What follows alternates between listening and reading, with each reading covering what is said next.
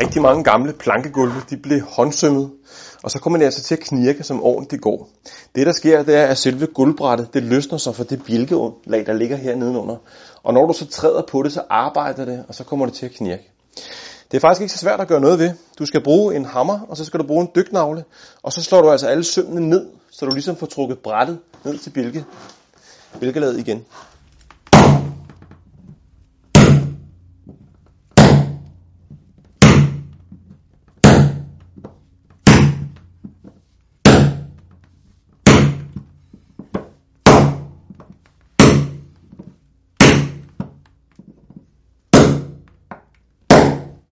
Så har jeg fået dykket alle sømmene på mit knirkende gulv, og nu skulle det helst ikke knirke så meget, som det gjorde før. Så nu tester jeg lige.